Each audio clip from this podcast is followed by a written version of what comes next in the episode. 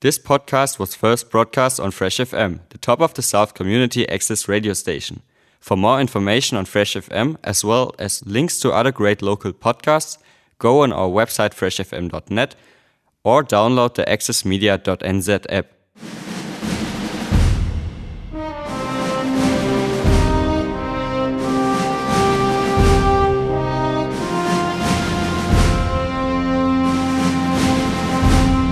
You're listening to Fresh FM. My name's Matt, and I'm joined for the first time in a few weeks uh, in the studio by Chris Watson from the Nelson Film Society. Kia ora, Chris.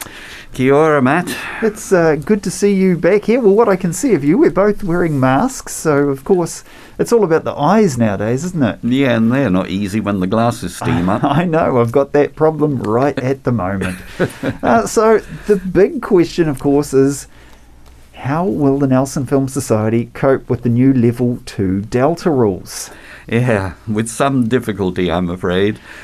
We've usually got close to 150 people at our screenings in the Suter Theatre, so being limited to just 50 people is going to mean that a lot of people won't be able to secure a seat. This week, the ticketing system run for us by the state cinemas won't work for the Suter either.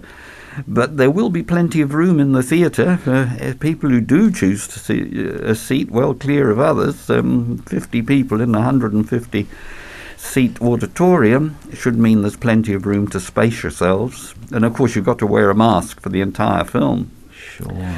Fortunately, Tuesday evening's film, which is about the famous film star from the 40s, um, Hedy Lamarr, she's called, it's readily available for free through an easily accessed film streaming service. And so this means that those who wouldn't wish to attend during this kind of lockdown and those who miss out getting one of the few seats available will still be able to see this excellent movie. Okay, so how exactly do you get to see it at home? Well, one thing that will be necessary is that you are a member of one of the local libraries. Um, all three of them, Motueka, Richmond, Nelson, they all offer a streaming service through a provider known as Kanopy, um, K A N O P Y. And if people type in to kanopy.com on their browser, uh, they should be able to get there. And then it's easy to set up their details and search for the film, which is Bombshell, the Hedy Lamarr story and they'll be taken to the film. It's really that simple. Yep. The only tricky bit is that you might need to remember a password that you gave the library when you joined, and that might be years ago. It was for me. Uh, but it's no problem. Yep. If you've got any difficulties remembering it, or if you can't quite manage the enrolment system, the libraries have got people ready to help. Um, just phone them up and say you're trying to connect to Kanopy. Cool. All right, that's a bit of a relief then. So, what is the film about? Well, Bombshell is about a beautiful film star born in Hungary who settled in Hollywood and she was celebrated for her looks rather than her brains. Okay, and wasn't she uh, actually notorious for swimming nude in an early German movie? Yeah. Yes, it was a film by the erotic title Ecstasy. uh, she was only 17 at the time and she was living with her family in Hungary and not yet married. Um, her dad was a bank manager and he quite prosperous. And then when she did marry, it was to a wealthy munitions dealer. This is before the Second World War. And he wasn't too pleased about the notoriety that she'd earned with that movie. Um, Friedrich Mandl was his name and he did all that he could to buy up every copy of the movie he could get his hands on. but it didn't work. Um, even before digital story, it's like we yep. have today. Um, you could still copy by photographic means. That was commonplace, and so pirated copies of Ecstasy have always circulated around the world. Okay. So, what about the brains? What did she do to earn uh, the phrase, you know, that accolade? or sobriquet. it's a recent um, thing that has been noticed, I think. Uh, firstly, um, Hedy Lamarr invented a technology that could track torpedoes fired by a submarine.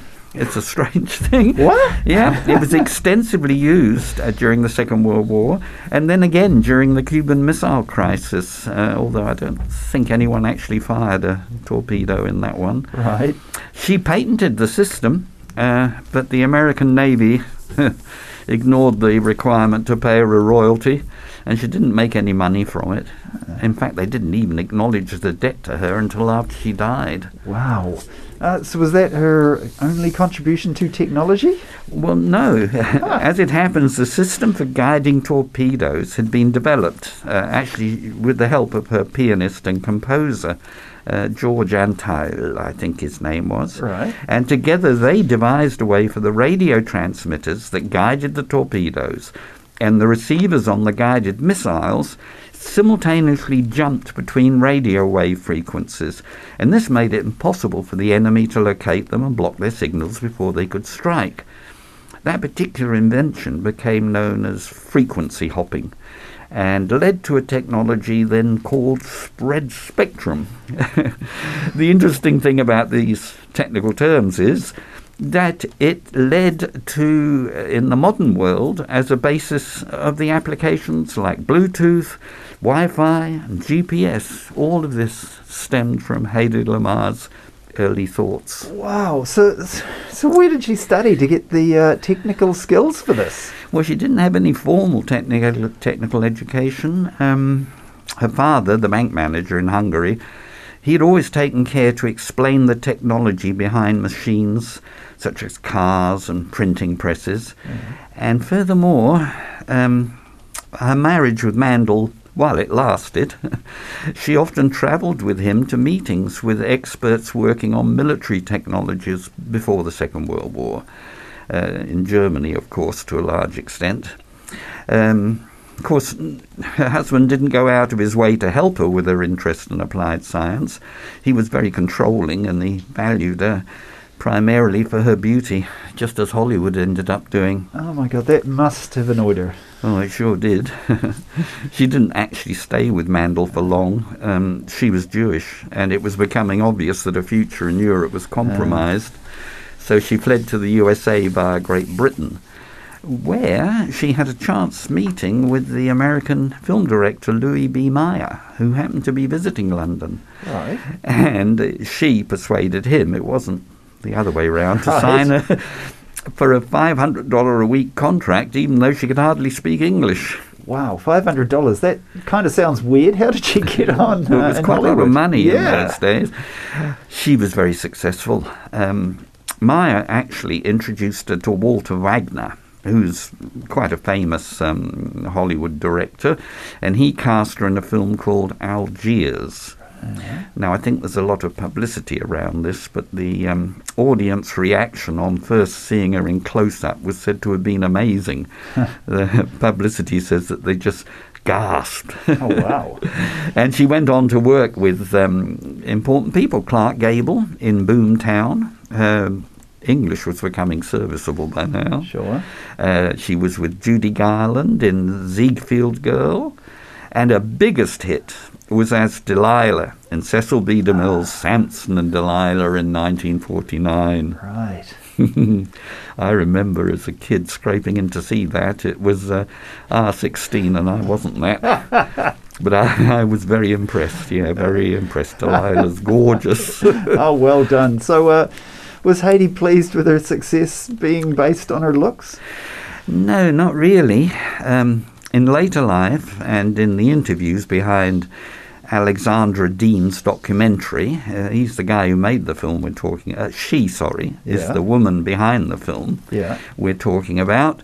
Uh, Bombshell, the Hedy Lamarr story. Right. Um, she said that she wished it had been otherwise, but glamour was the way to make a living in the film industry of the time Yeah. and she had to go with it.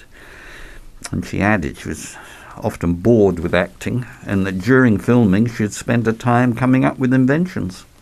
She even discussed with Howard Hughes ways of designing a wing shape for his giant plane that was based on the shapes of the fastest swimming fish and flying birds, and he took her up on it. Wow. So, uh, did she ever leave film to work in uh, technical endeavours?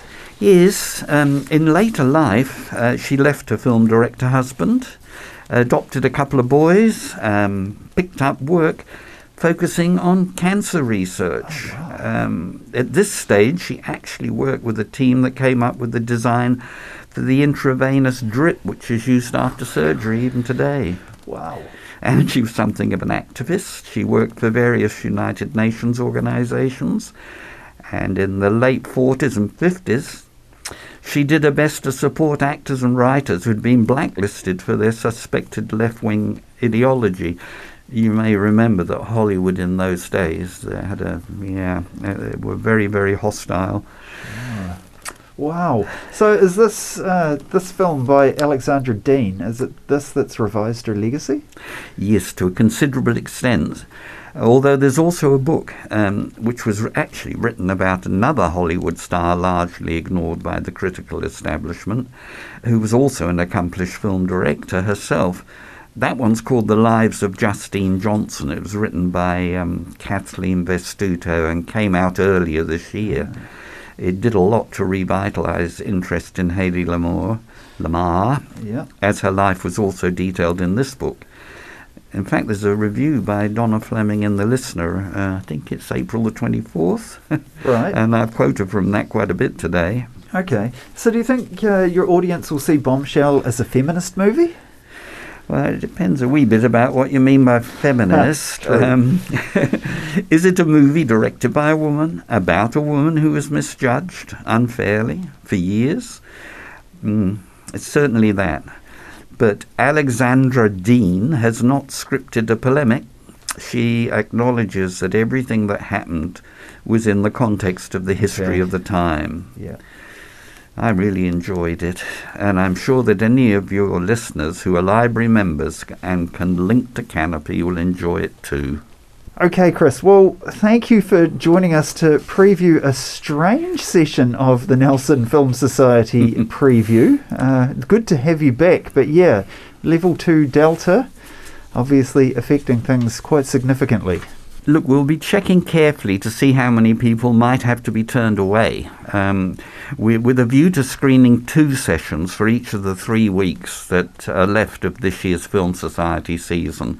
Uh, it may well be that a cinema holding 50 people will account for all who'd wish to come. But if we count a reasonable number having to be turned away this week, uh, we will do our best to screen Clockers and The Murderer Lives at number 21 and our final film of the year, uh, Roman Holiday, uh, twice, probably one at six and one around eight. Um, Okay. It just depends. If if we don't have more than 50 wanting to get in, uh, that's how it'll run for the rest of the session, uh, unless we go back to level one. Okay, so we will catch you again next week uh, to preview Clockers, yeah? Yes, All right. and then Eleanor for Okay. uh, the second of the two classic French films. That was um, The Murderer Lives at number 21. Of course, we missed the first one. Sure, sure. Okay, well, thank you very, very much for joining us again today, Chris. Uh, you know, the strange new norm that we're in at the moment, but um, yeah, of course, plenty of ways that you uh, can hopefully catch this uh, movie, Bombshell, the uh, Hedy Lamarr story. This is Fresh FM.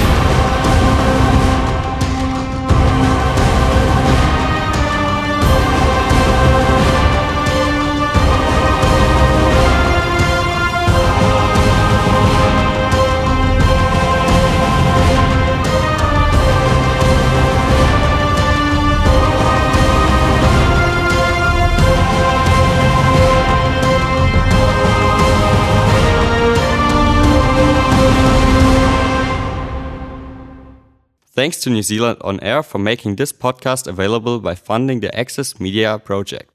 Other great podcasts from Fresh FM are available through the accessmedia.nz app or our website freshfm.net.